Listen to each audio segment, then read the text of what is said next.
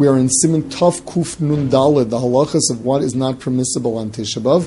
We are up to um, Sifyud Zayin, and we will be going through Chaf. Ovel umenuda shaholchin baderech. The halacha is that um, the isser of wearing shoes is not limited to Tisha B'Av. It applies also to an ovel toch shiva, as well as someone who was put in cherem, someone who was excommunicated. So, in the case of an ovel or a menuda, shemahalchim baderech, they're walking on the road. They have a long way to walk. We're talking about a road, not just walking around the house or something. But they're, they're going on a uh, they're going on, on a long a long walk. Mutarim bin Ida sasandal. The halacha is that they're allowed to wear shoes because if they would uh, if they wouldn't wear shoes, it would be far too difficult. They're going from city to city. That's what drachim were on some long road, and uh, the, the, feet would just wear out. So it's a big tirda, a big tircha, and Chazal um, permitted it. However, kshiagiu when they get close to the city, yachlotzu. When they get in, uh, already off the road and near the house, they should uh, take their shoes off. So that was in the case of an ovel menuda, v'chein b'tishabav. Says the Mechaber that the same halacha applies with regard to Tishabav. Um, what happens if someone's traveling but he's not walking? Mishnah Berurah mentions sitting in a wagon. The halacha is the fact that you're on a, on a road between cities, um, intercity travel is not going to permit wearing shoes unless you're walking.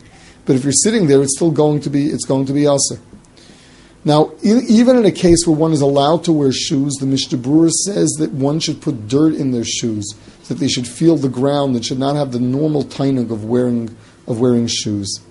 Says the Ramon now, the Chain, b'makom shedarim ben enim Yehudim, in a place where people live, where Jews live near non-Jews, lo yachlots, don't take your shoes off, ki im berchov Yehudim, until you get to the Jewish street, until you actually get to the Jewish neighborhood, you don't walk around barefoot. Um, why is that?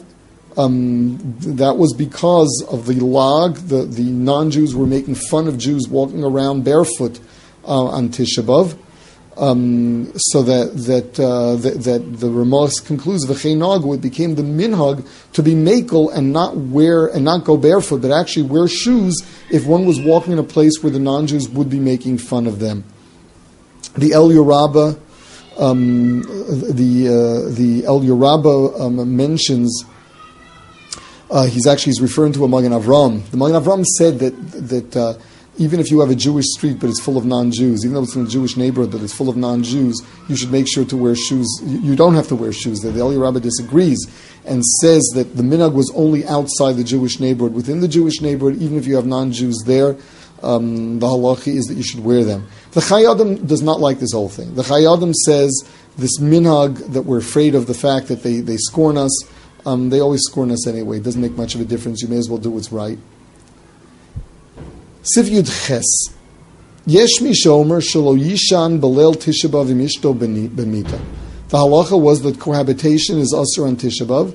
So there's a daya that similarly one should not share a bed with his wife on Tisha B'av. V'nochon hadavar, and uh, it is the right thing to do. Mishum leich leich amrinu nazira. The same way we tell a nazir, go li um, um, li karma lo, lo sikrav. You should um, not come near a vineyard. In other words, this is a harchaka. This is a way of keeping one away from forgetting the isser. Um, the the Mishnah brings the, the, brings down the question of whether or not negia, actual physical contact, is permissible. Um, he says that you should be machmer at night, but you could be makel by day. And uh, the Sha'ar HaTziyun mentions that this is only referring to the only reason that we could be makel by day is this is if, if the women do not dress up on Tisha B'av. Um, because on Yom Kippur we actually are knowing less or physical, we, we ask for physical contact um, by day also because it's Yontif and women are dressed up. Um, so if they are dressed up on Tisha B'Av, there too one should be makbar by day, if not, only by night. Sif Yutes. Imchal Tisha B'Av b'Shabbos, mutter b'kulan afilu b'tash shamita. The Machaber Shita is that when Tisha B'Av falls on Shabbos, that Shabbos is not Tisha B'Av, meaning it does not have any of the halachas of Tisha B'Av whatsoever. The Ramah says, "V'yesh omrim tashmish amita." There are those who say that cohabitation is, is prohibited. V'chenogim. They hold that really it is Tisha B'av. The fasting is pushed over. But any halacha of Avelis that would not be befarhesia, any halacha of Avelis that would not be publicly proclaiming that today is Tisha B'Av, one would have to keep. So that all dvarim shibitzina, everything that's normally done in private, would be usher on Tisha B'Av shachalias b'Shabbos, according to the Ramah. Whereas according to the Machaber, it is not Tisha B'Av. On a year that Tisha B'Av falls on Shabbos, Shabbos is not called Tisha B'Av. B'Av itself is postponed. So we have a basic machlokas, an underlying machlokas. The nafkamina that the Machaber talks about is with regard to cohabitation, but the truth of the matter is that this would also apply to washing in using warm water. If you have warm water and want to wash your hands, um, according to the Machaber, it's going to be mutter. According to the Ramah, it's going to be aser. Now, lahalacha, we go with the Ramah. The minig Ashkenaz is to be machmir. Cohabitation is aser. Whereas um, uh, the Magen Avram brings down a shlah that if it is leil tevilah, then it is uh, it is mutter.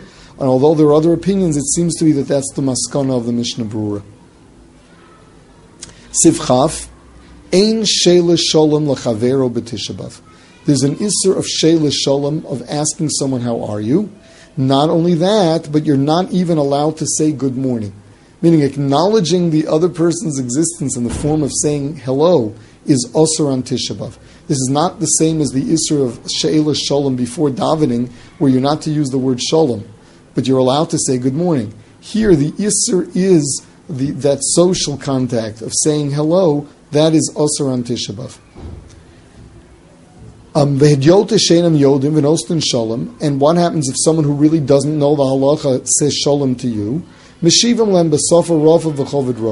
You answer them, but you should answer them half-heartedly so that they recognize that you're not really into it, and this is a day that perhaps they should not have they should not have asked how you're feeling, and they should not have said shalom to you. Now, there's a halacha in Hilchas Avelis that included in Sheilas Shalom is also the issue of giving a matana, giving a gift. Since Tisha B'Av is also b'Sheilas Shalom, it is also for one to give a gift on Tisha B'Av. That's included in it. The Mishnah suggests that if an am ha'aretz comes and says hello to you, that instead of just half-heartedly answering him, that you actually explain to him, you know, today is Tisha B'av, and we do not we do not uh, um, say hello or shalom. Siv Chaf Aleph. Yesh mi she'omer shlo yelech v'yitayel b'shukah d'shayol de'schok v'kalas rosh. Um, this day holds, and the, the, the Mechaber doesn't bring anyone that argues, that it is wrong to go take a walk on Tisha B'Av because you're going to end up meeting people and socializing. And uh, this is really what we do. This is our minag. One does not take a walk on Tisha B'Av for fear that it'll turn into some social gathering.